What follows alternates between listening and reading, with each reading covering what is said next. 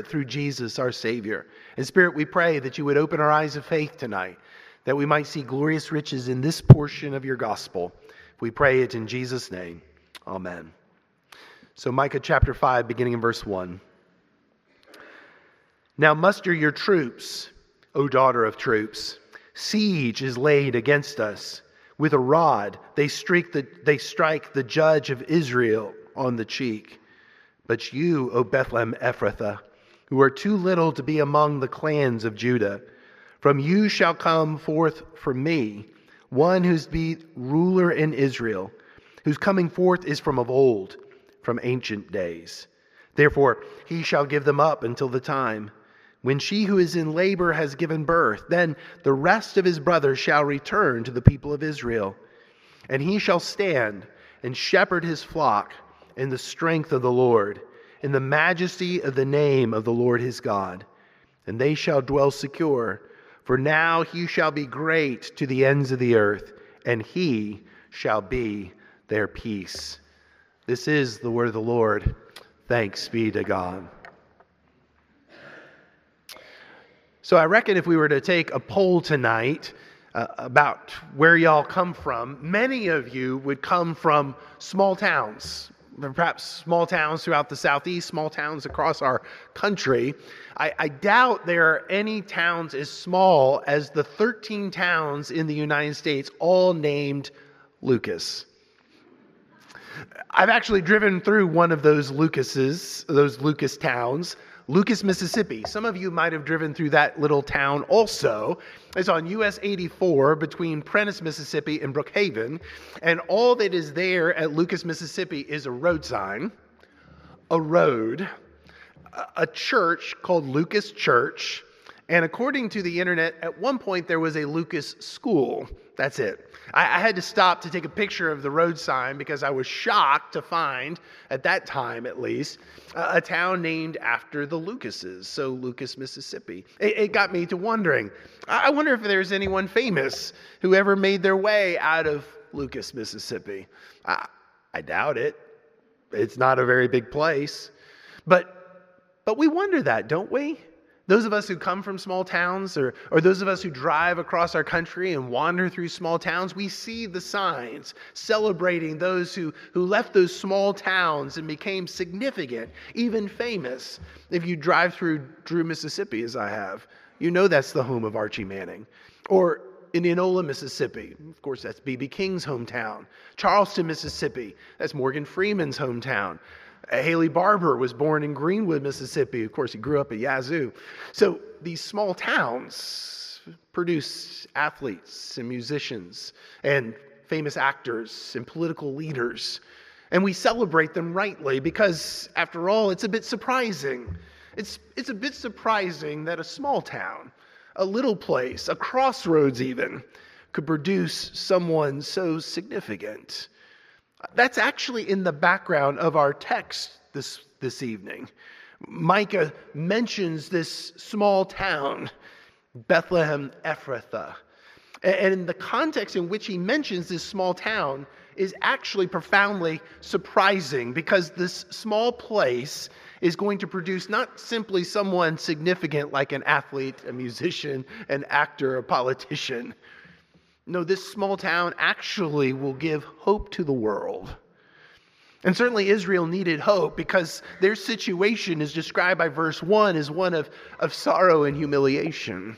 You see, Micah, this Old Testament prophet, is prophesying around 722 BC.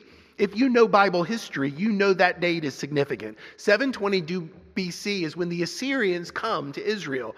They will ultimately conquer the northern 10 tribes. We call them Israel. Their capital is Samaria. And they will lay siege to the capital of Judah, the southern two tribes, which we know as, of course, Jerusalem. That gives you then the context of verse 1. Now muster your troops, O daughter of troops. Siege is laid against us. With a rod they strike the judge of Israel on the cheek. Siege has been laid to Jerusalem. Hezekiah is king of Judah at this point. Of course, you know from the rest of the Bible, certainly, that that God will deliver his people. Sennacherib, who is laying siege to, Israel, to, to Jerusalem at this moment when Micah prophesies, will ultimately be, be called away. His ruler has other purposes and plans, and the siege will be lifted. But God had warned Judah earlier in this prophecy that, that the Assyrians may be bad. Someone worse is coming the Babylonians. If you have your Bibles open, you just look a few verses before in chapter 4, verse 10 Writhe and groan, O daughter of Zion, like a woman in labor. For now you shall go out from the city and dwell in the open country. You shall go to Babylon. And that's exactly what happened. The last king of Judah in 586 BC, Zedekiah, would not only be struck on the cheek, his sons would be killed before him by the Babylonians, and then his eyes plucked out. And he and many, many others will be taken into exile.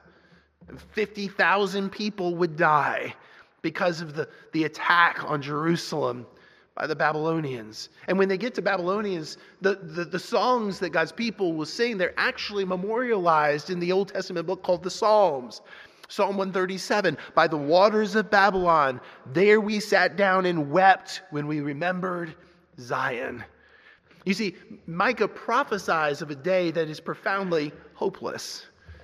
God's people in exile, taken away from the promised land, their king no more, their city no more, their, their temple burned to the ground, the wall destroyed. All that's left is nothing, nothing that anyone would remember or want. Theirs was a condition of sorrow and humiliation. The last couple of years have brought on us a lot of difficulty, haven't they? A lot of challenges, not just because of our health, uh, just because of work, uh, but because of our culture and what our culture's been going through. Even within our church, we've known struggle and difficulty. Personally, as we look at our own hearts and lives, as we know what we've been going through, we know what it is to sorrow. We know what it is to grieve. We know what it is to wonder, Lord, what, what are you doing right now? Why are you laying siege to me? Why are you laying siege to us? Why is it that you're striking us on the cheek? If you're like me at all, you might wonder is there any possibility of hope in this?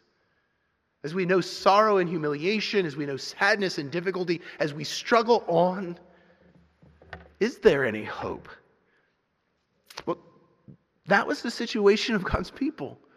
And ever it is again. And it's in the midst of that, that questioning is there any hope for a people who sorrow? Is there any hope for a people who know brokenness?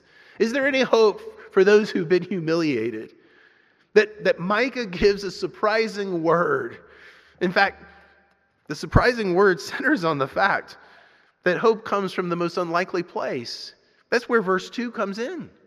But you, O Bethlehem Ephrathah, who are too little to be among the clans of Judah, from you shall come forth for me one who is to be a ruler in Israel, whose coming forth is from of old, from ancient days. Now, you are so familiar with those words, you don't know how surprising that is.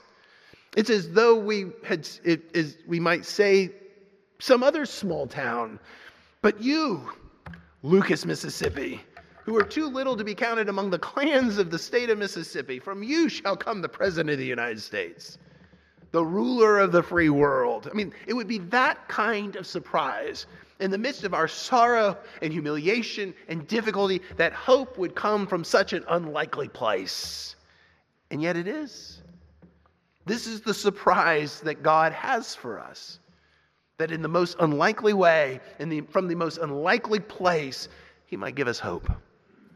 In fact, he has four hope supplying surprises for his people in this passage. And the first one is a ruler. I mean, that's ultimately what verse 2 is about that there would be a, a ruler in Israel whose coming forth is from of old, from ancient days.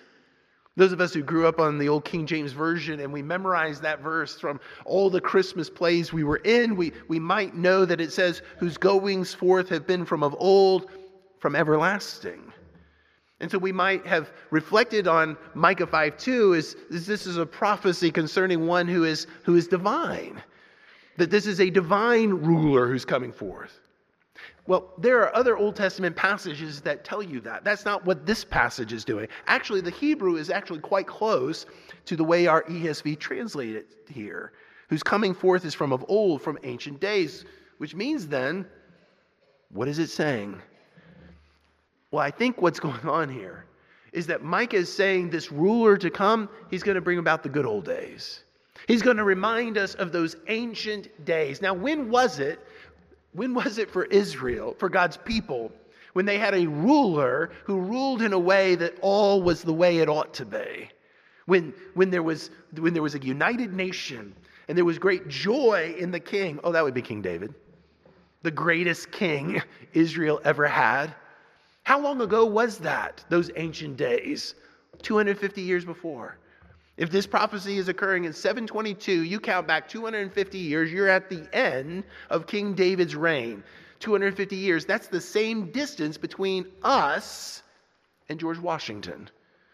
That's the, the beginning of our great nation, right? The, the time of the revolution, when, when a few good men, a band of brothers, brought our nation to existence. That's, that's the way they're reflecting here.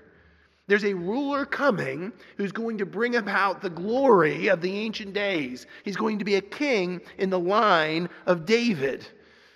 And he's coming from David's town. He's coming from Bethlehem Ephrathah. That's the surprise. Israel would have thought, well, the, the king's going to come from Jerusalem.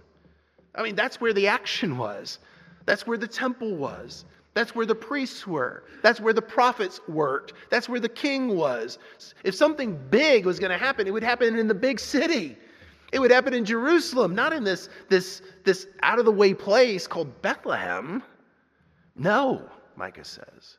No, here's the surprise the Messiah is going to come from little Bethlehem, a town that didn't even show up in the mapping of, of the first Israelites who came to the promised land in old Joshua's day.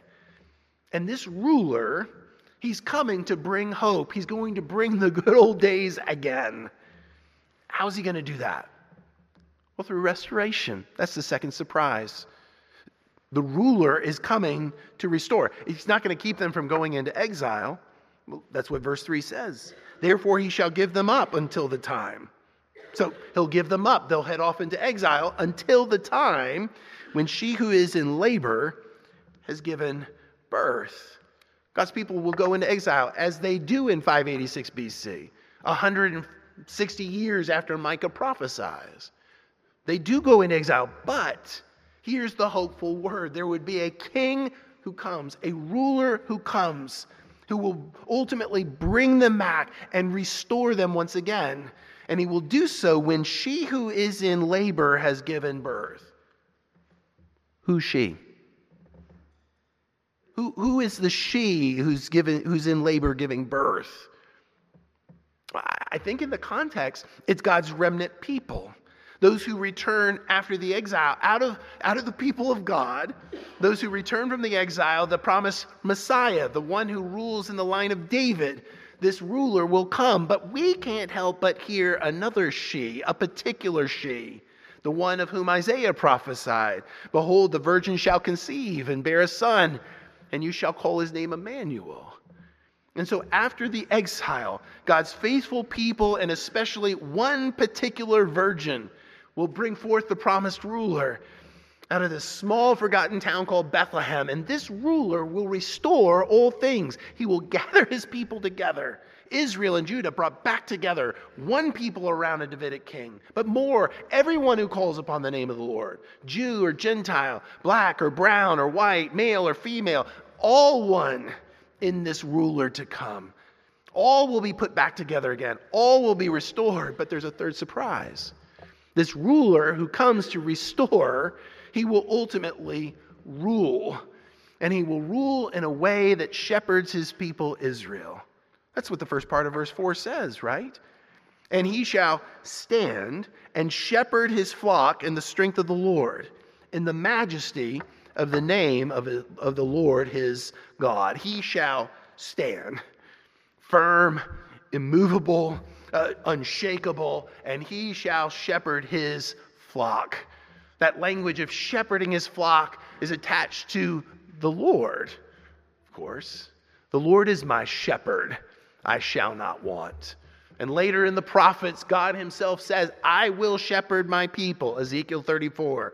I myself will be the shepherd of my sheep, and I myself will make them lie down, declares the Lord God. And I will set up over them one shepherd, my servant David, and he shall feed them. He shall feed them and be their shepherd. And so here in Micah's prophecy, in fact, he will rule over God's people and shepherd them in the strength of the Lord in the, in the majesty and the name of the Lord his God. His strength and authority for shepherding, ruling over God's people, will come from God himself. His rule will, in fact, be God's rule over God's people. And what's the last surprise? Well, the result. The result will be glorious. It's the rest of verse 4. And they shall dwell secure. For now he shall be great to the ends of the earth, and he shall be their peace. Just as, as sheep are secure in the knowledge that there's no possible attacks from enemies because the shepherd is there, so it will be for God's people.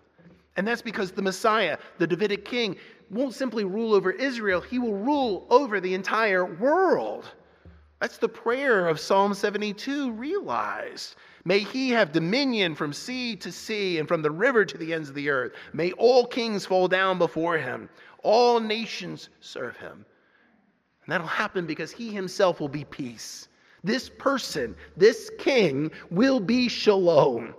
To know him will to know, be to know wholeness and to know well being. Peace on earth will come through him.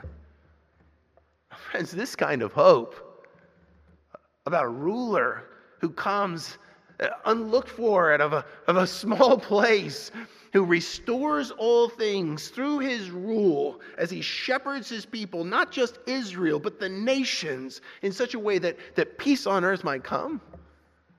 That's a shocking hope, especially as we look at our world. Not just our world out there, but our, our own worlds. To believe that there is such a ruler, such a king, in the midst of so much pain and sorrow, it's almost beyond what we can do, isn't it? To believe there is such a king who could come, such a ruler who would come to bring peace on earth, isn't it too much? Can you be surprised by that kind of hope? To hope that there is such a king? Can you afford not to be surprised by that kind of hope tonight? It was a really dark night a dark night, and yet the, the meteorological tables, if you trace them back, will tell you there was actually a full moon on that particular night. And the shepherds were laying themselves down. They had minded their own business, they always do. They're at the bottom of, of the social scale. And they were plying their craft not outside the big city, Jerusalem, but outside this forgotten town called Bethlehem. They just pinned up their sheep for the night. They had drawn lots because who wants to get the, the third watch of the night every time? And so they drawn lots, and having divvied up the watches, the first watch got settled down. The other two watches of the night went and unrolled their mats and made themselves as comfortable as they could. They weren't just shepherds, but they were religious men too.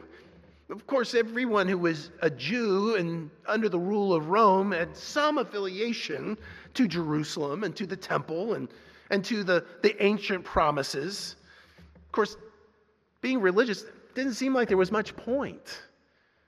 After all, it had been 420 years or so since God had spoken, 722 years since Micah had prophesied. They had returned from exile, but they were they never had their king again, never had the Davidic promises realized. They'd gone from Babylon to Medo Persia, from Greece to the breakup of the Greek Empire to the Romans. Never had their king.